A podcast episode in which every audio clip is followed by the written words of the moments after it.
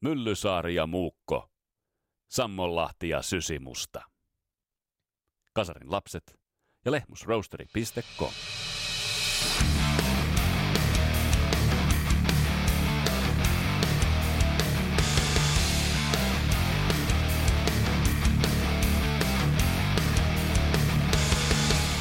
veteraanin iltahuuto siitä, kun on kyse, kun uusi levy tulee tällaiselta pitkän linjan bändiltä.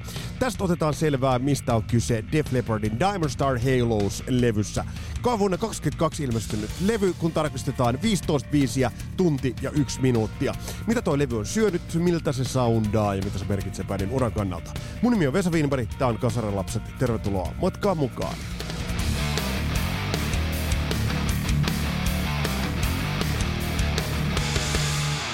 Ja tämä podcast pahdetaan kasaan tuttuun tapaan yhteistyössä Suomen päräyttävimmän paattimon Lehmusroosterin kanssa. Loggaa itses, loggaako kukaan muuten enää itseään mihinkään, saatika surffaako mihinkään.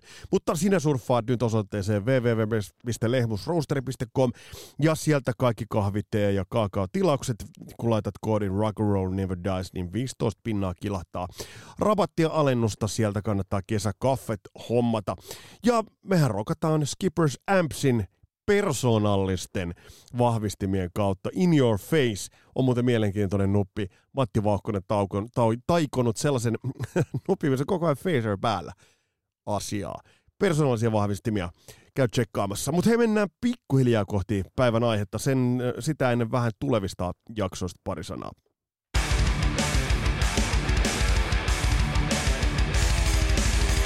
Mä en paljastanut sitä, että itse asiassa tämä on tuplajakson ensimmäinen jakso. Eli Def Leppardia käsitellään nyt kahden jakson verran. Tässä jaksossa mä otan pienen intron, otetaan käsittelyyn hiljattain ilmestynyt loistava, briljantti Diamond Star Halos-levy. En nyt laskenut edes mones levy toi Def Leppardille on, mutta kuitenkin 15 kappaletta, tuntia yksi minuutti ja mielenkiintoinen levy, mutta tuossa löytyy mielenkiintoisia otantoja. Ja sitten tuossa tulevassa jaksossa otetaan Christian Huovelin vieraksi. Käydään vähän toi Def Leppardin urakaari. Mä oon käsitellyt Pepper Egglesin kanssa, oon käsitellyt Pyromanian, sitten Hysterian vähän aikaisemmin, Noi levyt sinällään on käsitelty, toki tullaan niitä myös Kristianin kanssa vähän sivuamaan, mutta otetaan ennen kaikkea käsittelyyn, otetaan vähän tuota bändin uraa, koska se ura mun mielestä Def Leppardis nimenomaan on, on se, mitä kannattaa tarkastella.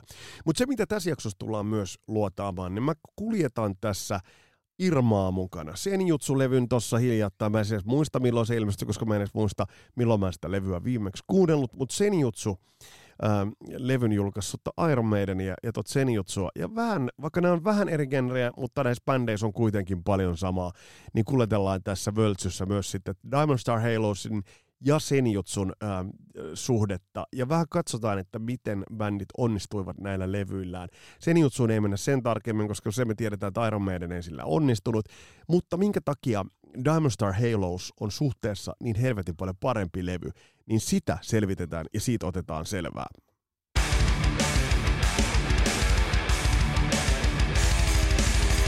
Ja niistä tulevista jaksoista, jotka on nyt ihan tosi etupelossa, niin kerrottakoon. Sami Elmanan haastis tulee huikeata story tulossa ja sitten niin ikään Jarmo Nikun kanssa puhutaan broadcastista. Yksi sellainen suomalaisen rockin 80-luvun potentiaalisista vientituotteista. Ja muuten Stonehan meillä on ollut jo käsittelyssä. Janne Joutseniemi oli joskus ammoisina aikoina vieraana. Mä oon laittanut vähän lankoja vetämään, josko me saataisiin Mikko Karmila vieraaksi. On nimittäin huikea katsoa Mikko Karmilan tuota albumi albumin CVtä, että et millainen litania ja millainen katalogi hänellä on tuotettuja albumeita. Siinä voidaan sanoa, että siinä puhutaan suomalaisen rock'n'rollin ja kansainvälisen rockin ABCstä. Ja puhutaan, kun mä oon käsitellyt näissä jaksoissa tuottajia, on ollut Matt Langeä ja on ollut, ollut muita, niin, niin Mikko Karmila nousi aivan samoille aivan samoille haminoille, kun puhutaan soundeista. Ja edelleen mä totean, että ne olisi tonen esimerkiksi kaksi ekaa levyä. Niin siinä vaiheessa, kun esimerkiksi tonen eka levy tuli, niin Anthrax tai Metallica ei ollut tehnyt yhtään niin hyvä soundista levyä kuin mitä toi Stonen debyytti oli. Ja tämä on fakta. Mutta hei, pikkuhiljaa laitetaan näiden ketulenkien kautta lähestyä tämän päivän epistolaa. Mä haen pullon vissyä ja siitä lähtee ja käsitellään tuon Diamond Star Halos-levyä.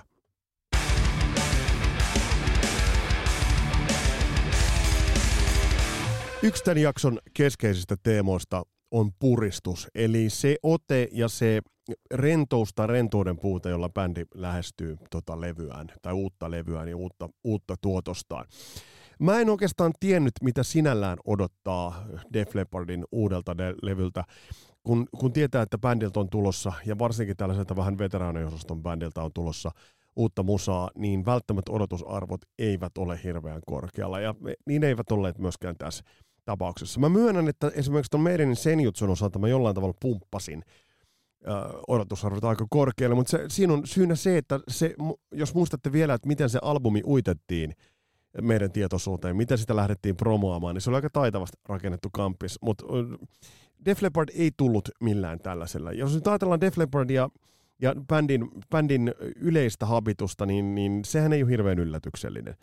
Mutta sinällään se bändin urahan on, on yllätyksiä täynnä ja käänteitä täynnä, ja tullaan niihin aivan tuota pikaa, pikaa palaamaan. Mutta se, jos nyt ajatellaan tätä uh, Diamond Star Halos-levyä, tämä nyt ei mikään varsinainen levyarvio sinällään ole, mutta toi levy on todella, todella luonteva.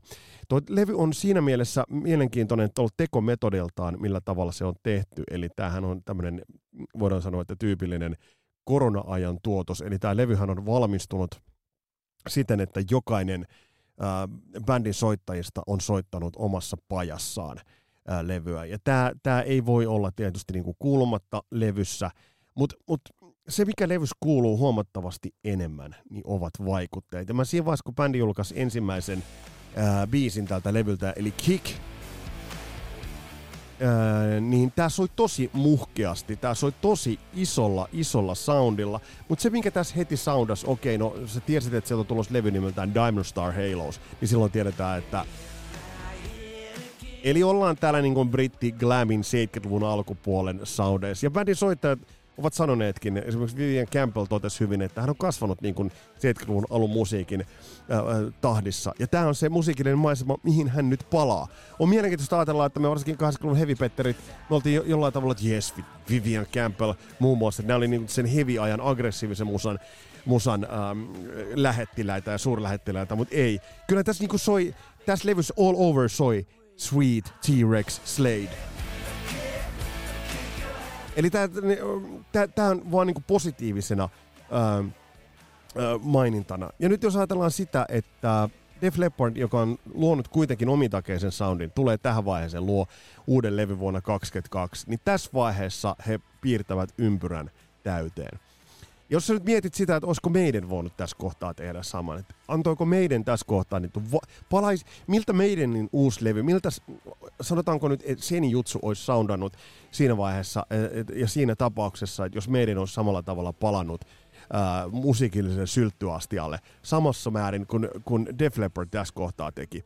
Mutta toki bändit grindaavat uriaan ja, ja musiikillista teki, te, tekemistä täysin, täysin omalla tavallaan. Se mikä on mielenkiintoista, niin kuin mä sanoin tuossa, niin jokainen soittaja kuuluu tässä ää, vahvemmin niissä biiseissä. Ja kun bändin ukkojen haastatteluja on kuunnellut, niin, niin äm, jokainen on ollut aika vaikuttunut siitä. Siellä on ollut Joe Scaraggia ja siellä on ollut Rick, Rick uh, Savage asuu, taitaa asua New Sheffieldissa, eli, eli, eli vai Birminghamissa. Eli, eli tavallaan nämä on, ja sitten Vivian Campbell – asuuko Irlannissa muistaakseni, ja, ja no ainakin Phil Collins on varma, että hän asuu Jenkeissä.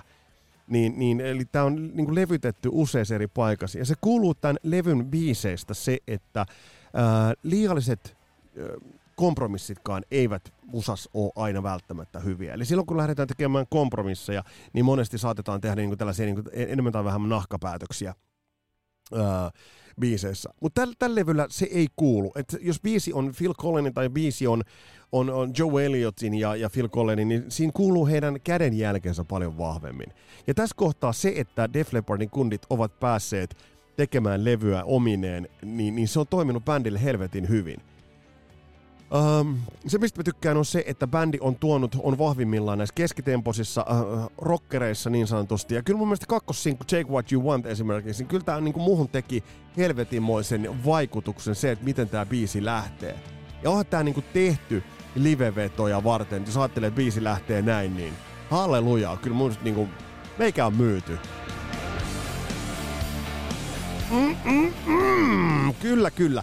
Ja tää rokkaa hyvin. Joe Ellington äänestä on puhuttu paljon, että riittääkö se ääni. Mä katsoin tuossa live-vetoja, mitä bändi on tehnyt erilaisissa TV-showssa ja veti Whiskey Go Gossakin keikan, aika makeen kuulu se keikan vielä. Niin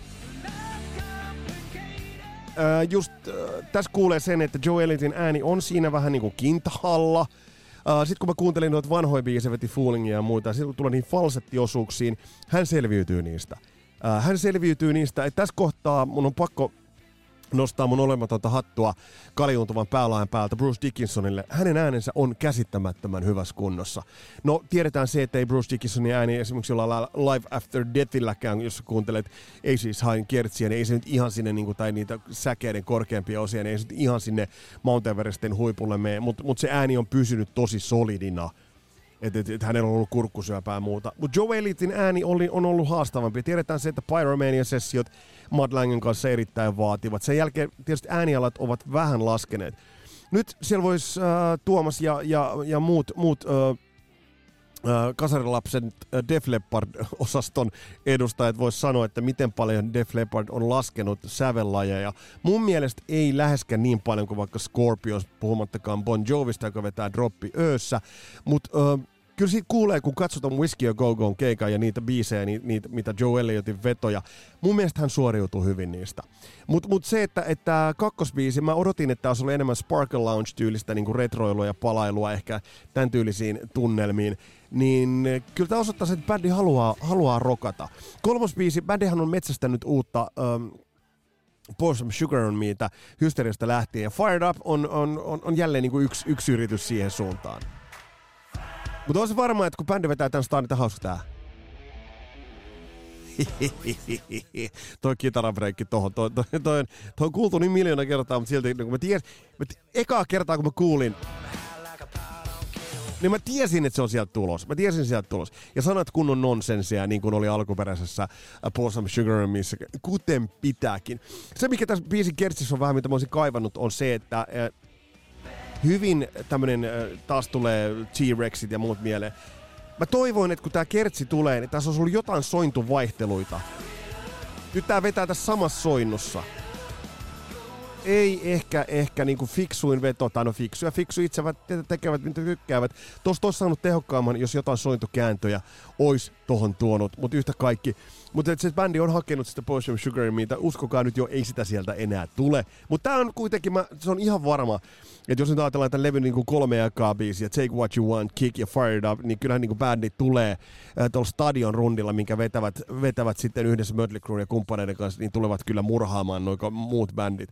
Että kyllä tämä niin kuin, se äh, livepätkät sieltä Whiskey Go Gosta olivat jo niin timanttia, että että et, et, se antaa kovan odotusarvon bändin, bändin iskukyvylle. Ja vastaavasti tässä just kuljetaan sitä meidäniä mukana, niin, niin ei, ei moittimista, ei moitteen sijaan, että nyt Euroopan kiertäjä, joka nyt sitten on tätä kuunneltaessa bändi grindaa tuolla uh, Hyvinkään suunnalla, niin, niin, niin meidän tekeminen erittäin hyvä, että ei, ei siitä kahta sanaa. Se, millä uh, bändi on viime aikoina vähän flirttailut, niin ovat nämä country-vaikutteet, ja niitä löytyy kyllä tältäkin levyltä.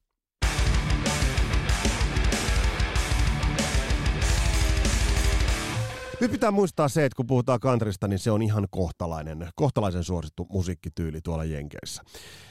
Ja tässä on kaksi sellaista, tai oikeastaan kolme, mutta mä nyt nostan tässä kohtaa niin kuin, kaksi sellaista asiaa, että jos tässä palataan toisaalta sinne 70-luvun glamiin, niin tässä myös sit nämä tietyt country-vaikutteet ovat läsnä. Ja tämä on niin business mielessä, tämä on Def Leppardin tota helvetin fiksua. Semminkin kun fiittaamaan on, on, on sitten vielä otettu Alison Krauss, jonka ääni on ihan silkkaa hunajaa. Se, mitä Alison Krauss on tehnyt, ajatellaan vaikka Racing Sand-levyä, minkä hän teki Robert Plantin kanssa, niin, niin mä en tiedä, kumpa siinä nosti niin kuin kumman korkeammalle tasolle. Ehkä he nostivat toisensa. Mutta mielenkiintoista on tämä biisi This Guitar, joka on jakanut aika paljon mielipiteitä, olen huomannut, että kaikki eivät ole, Leopard-ihmiset eivät ole ottaneet hirveän hyvin vastaan. Mutta mä nostan bändille siinä mielessä niinku business-mielessä hattua koska tällaisen kappaleen tekeminen, johon sä otat sitten vielä Alison Krausin fiittaamaan, niin se on vaan silkkaa viisautta. Ja nätistähän tää soljuu. Tässä on hiton hieno tarjonta, Phil Collenin biisi. Ja, ja mitä enemmän mä tätä niin levyä kuuntelen ja tätä biisiä, niin tää alkaa vaan nousta isommaksi ja isommaksi kappaleeksi. Kyllä joo, tää on sokerinen, tää on semmonen niin country-imelä. Mutta country tapauksessa, tällaisen genren tapauksessa se helvetti on kehu. Ja se mikä on mielenkiintoista, niin tämähän on ähm, verraten vanha biisi. No vanha ja vanha. Tämä ei ole kasarilla tehty biisi, mutta tämä on Phil Collenin vuonna 2003 tekemä biisi, jota bändi on kulettanut tässä niin kuin mukana ja muassaan.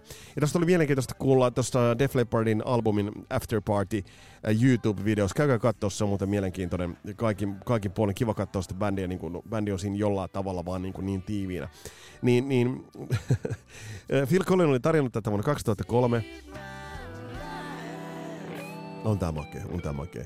Phil Collins oli tarjonnut tätä jo vuonna 2003 ja Joe, Joe Elliot oli ollut, että joo, ei tää, tarjosta jolleen muulle. Ei tää, ei tää nyt niinku meille, meille tää, tää ei nyt tässä vaiheessa vielä sovi. Öm, tarjotat jollekin muulle, mutta, mutta tätä ei missään vaiheessa tarjottu. Öm, ja tähän muuten liittyy myös se, sitten se, että se ominpäin sopiminen, nimittäin kun sitten bändi päätti tämän, tämän biisin tehdä – niin äh, sitten äh, fiittaamaan tosiaan otettiin Alison Krauss. Äh, ja sitten oli kuitenkin tullut tilanne siitä, että, että tuleeko hän johonkin muuhunkin biisiin, niin ennen kuin äh, Joe Elliot oli kysynyt keneltäkään muulta, niin Lifeless-biisiin myös oli sopinut, johon laulu siihen kanssa. Ja tämä on mun mielestä siinä hauska, että tässä äh, se bändi demokratiaa vasten käyminen niin palvelee itse asiassa, palvelee tätä erittäin, erittäin hyvin. Mutta mitä muuta levyltä löytyy, niin pureudutaanpa hieman siihen.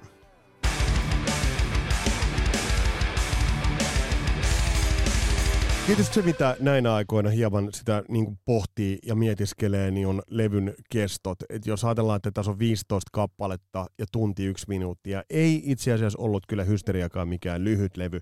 Ja sehän oli silloin aikoinaan, sehän oli, siinä oli ongelmia saada se levy prässättyä vinylille niin, että, että tavallaan se laatu säilyisi. Ja silloin mä muistan, kun se ilmestyi, niin silloin tuota hysteriaa moitittiin siitä, että siinä oli vähän se volyymin dynamiikka kärsinyt. Se mitä tulee muuten nyt Diamond Star Halosin äh, vinylin äh, masterointiin, niin se on ensiluokkasta työtä. Äh, ja, ja se oikeastaan näissä, varsinkin näissä vähän työmäkämmässä biiseissä, niin se tekee niin kuin erittäin hyvää jälkeä. Mun mielestä niin kuin, äh, jos nyt palataan edelleen tähän, mitä me ollaan kuljetettu tässä rinnan, on tämä tietty niin kuin vertailu ja omien tavallaan vaikutteiden, omien sellaisten äh, omien kliseiden äh, vähän niin kuin toistaminen, niin Def Leppard onnistuu tässä aika hyvin tällä levyllä.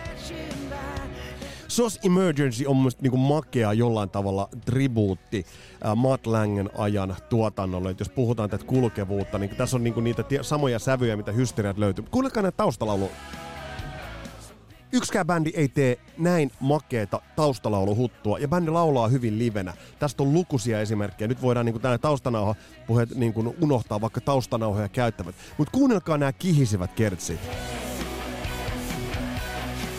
Toi on niin makee soundi, toi on niin makee soundi, että siis kuunnella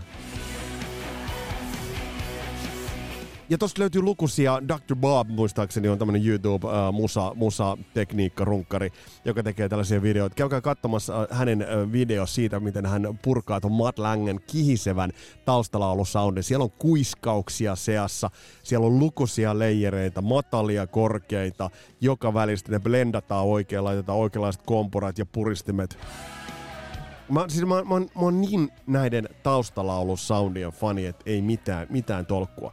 Mutta se, missä äh, kuitenkin Def Leppard onnistuu meidän ja paremmin, on se, että tämä soundi on kuitenkin modernimpi. Ei, hitsi, on hyvä. Siis äh, tämä soundi on modernimpi. Tämä on Def Leppard soundi, kuten meidän tekee meidän soundia.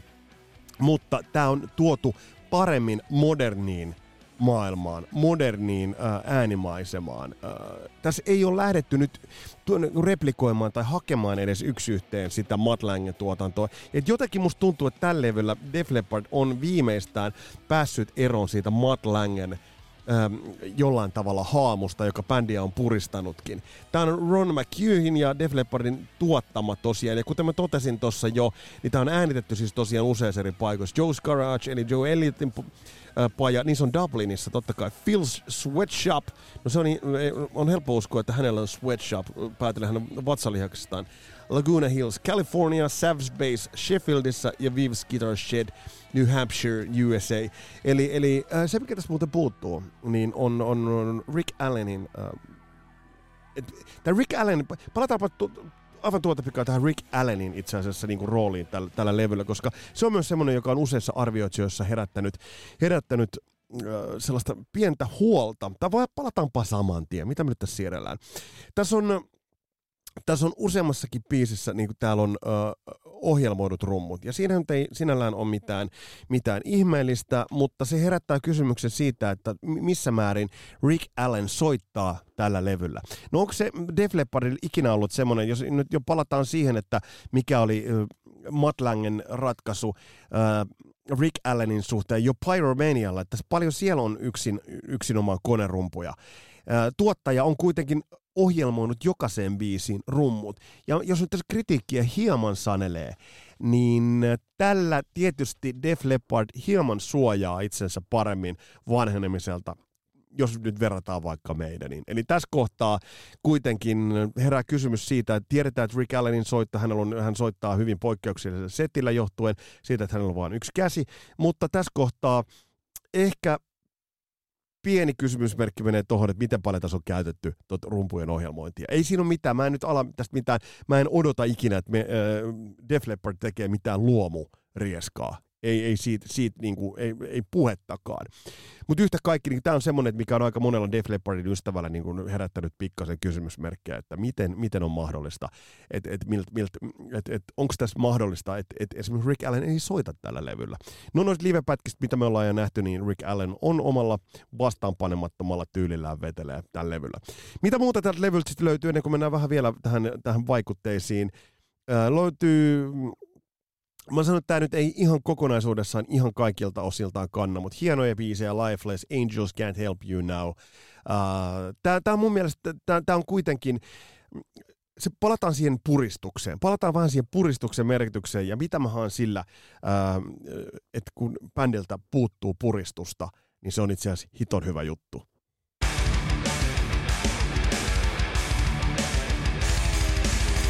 Mä koen, että meidän jollain tavalla jahtaa edelleen sitä jonkinnäköistä Power Slavea tai Seven Sunia. Mulla on sellainen niin kuin, vahva vaikute. Mä, mä luulen, että he, niin kuin, vaikka edellisen levyllä, niin he totesivatkin, että äänittivät kaiken ja laittovat levylle kaiken.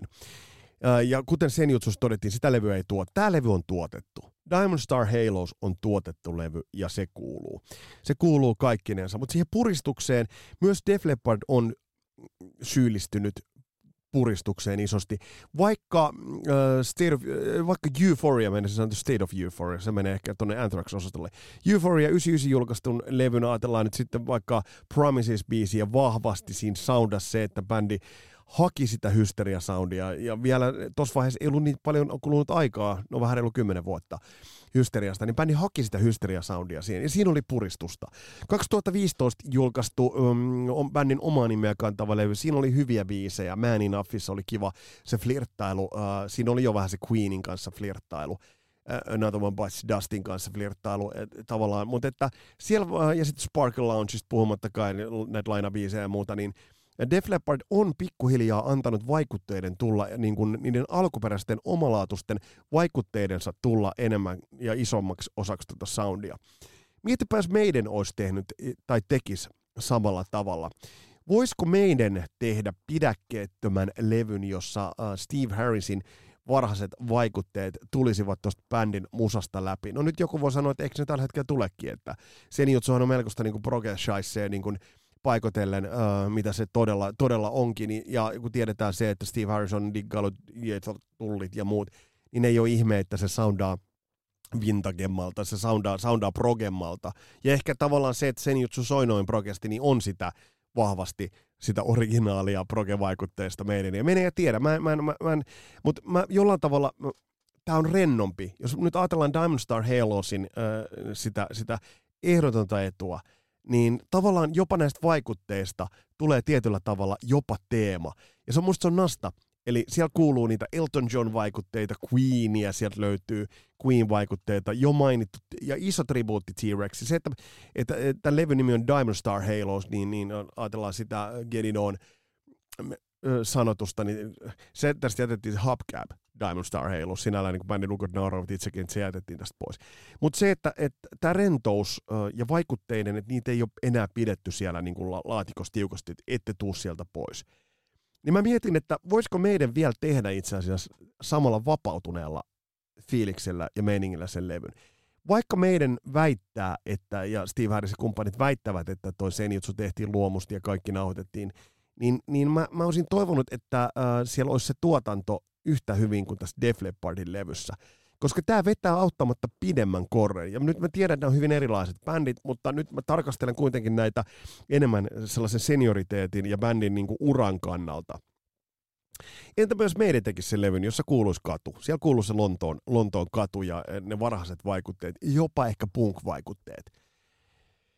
Niin olisi mielenkiintoista kuulla, millainen tuosta levystä tuli. Ja vaikka nämä bändithän ovat aikalaisbändit monella tapaa, niin, niin siinä mielessä kuitenkin ähm, olisi mielenkiintoista kuulla, mitä se Irmalle tekisi.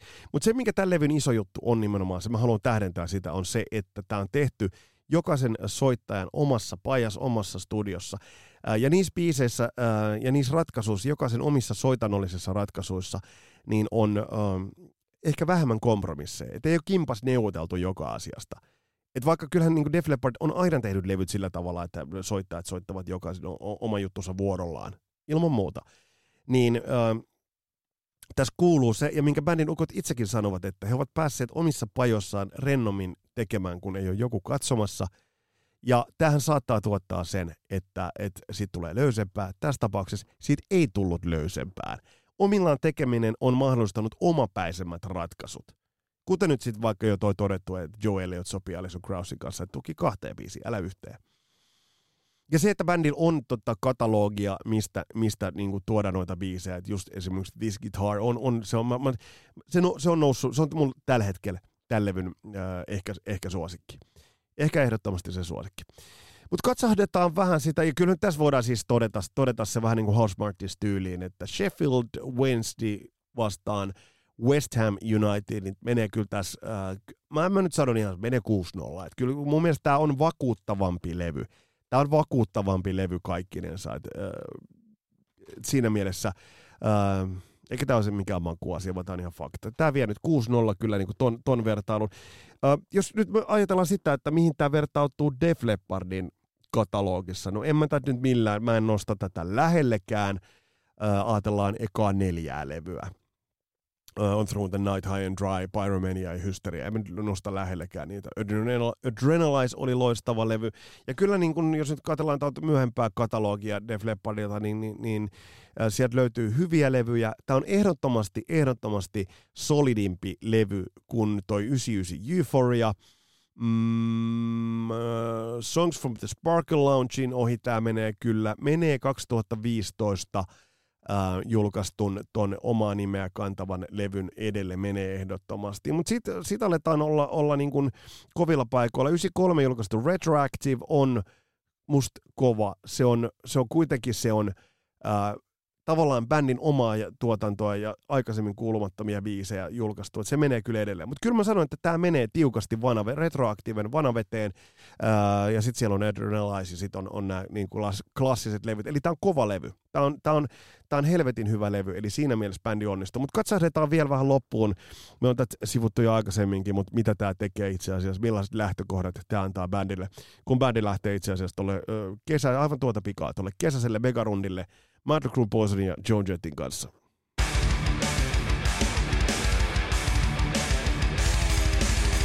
No kuten todettua, niin ihan murhaahan se tulee olemaan. Ei siitä, niin kuin, ei siitä ole kahta sanaa, ei tästä niin kuin hirveästi tarvitse neuvotella. Mä ty- äh, on oikeastaan panostanut nyt siihen, että, että bändi on relevantti, mutta he eivät yritä näyttää nuoremmalta kuin mitä he ovat. Tässä on mielenkiintoista on se, että, että ähm, bändi otti esimerkiksi valokuvat ottamaan Anthony Corbinin, joka on ku- kuvannut muun muassa Miles Davisia, Depeche Modea, U2 ja David Bowieta. Eli noihin promokuviin on todella laitettu tosi paljon – paljon panostusta. Bändin visuaalista puolesta mutta todettakoon, että, että Rick Savageilla taitaa olla jonkinnäköinen kasvojen puoli halvaantuminen äh, käynnissä. Mä katsoin, niin toi, mä en muista mikä sen syndrooman nimi on, mutta se saattaa olla väliaikainen, mutta hän ei pe- peittele sitä millään tavalla. Yhtä kaikki, tämä peittelemättömyys on kuulunut jollain tavalla mun mielestä niin kuin Def Leppardiin kaiken aikaa. Se, että ähm, ajatellaan, bändi ei heivannut Rick Allania pois käsi lähtee. Hän ei peittele sitä millään tavalla. Kaikki tietää tämän. Ja, ja just se, että bändi on niin kuin in your face. Bändi, bändi on siinä. Bändi on sellainen kuin miltä he näyttävät. He näyttävät just sen ikäisiltä, mitä he ovat. Ja tämä rentous huokuu kaikesta. Mä oon ihan varma, että bändi nousee tuolla stadion kiertueella tosi, tosi freesinä, tosi rentona lavalle ja tulee soittamaan noin bändit, muut bändit suon. Poison voisi ottaa hyviä keikkoja, Joan Jett myös yhtä kaikki. Mötley Cruesta mä en odota mitään. Mä, mä, en, niin ja siis, mähän jaoin teille Facebookissa. Nyt, nyt eikä jumalauta David Lee Rotkin väläyttele jo, että saattaa tulla takaisin. Dave, no. Dave, no. Pysy poissa. O siellä Vegasissa, kiipeile vuodelle, tee mitä tahansa. Def Leppard tulee aivan varmasti soittamaan helvetin hyvän, solidin uh, uh, kiertueen tolla, tolla, tolla rundilla, ja, ja mitä nyt vielä tullaan näkemään – niin, niin sen jää nähtäväksi. Mutta jos tämä jäisi bändin viimeiseksi levyksi, mä olisin aika tyytyväinen. Ää, jos sen jutsu jää meidän viimeiseksi levyksi, mä en ole tyytyväinen. Vaikka klassikoita on vyöllään kummallakin. Mutta seuraavassa jaksossa tullaan puhumaan Christian Huovelinin kanssa vähän bändin uraa, koska sekin kannattaa katsoa lävitse ja, ja se on semmoinen muistutus siitä, että miten kivisen tien itse asiassa bändi kulki Sheffieldistä, teräskaupungista maailmanlaajuiseen platinamyyntiin ja brittiläisen hard rockin, voisi oikeastaan sanoa hard rockin, ihan kiistattomaksi klassikoksi.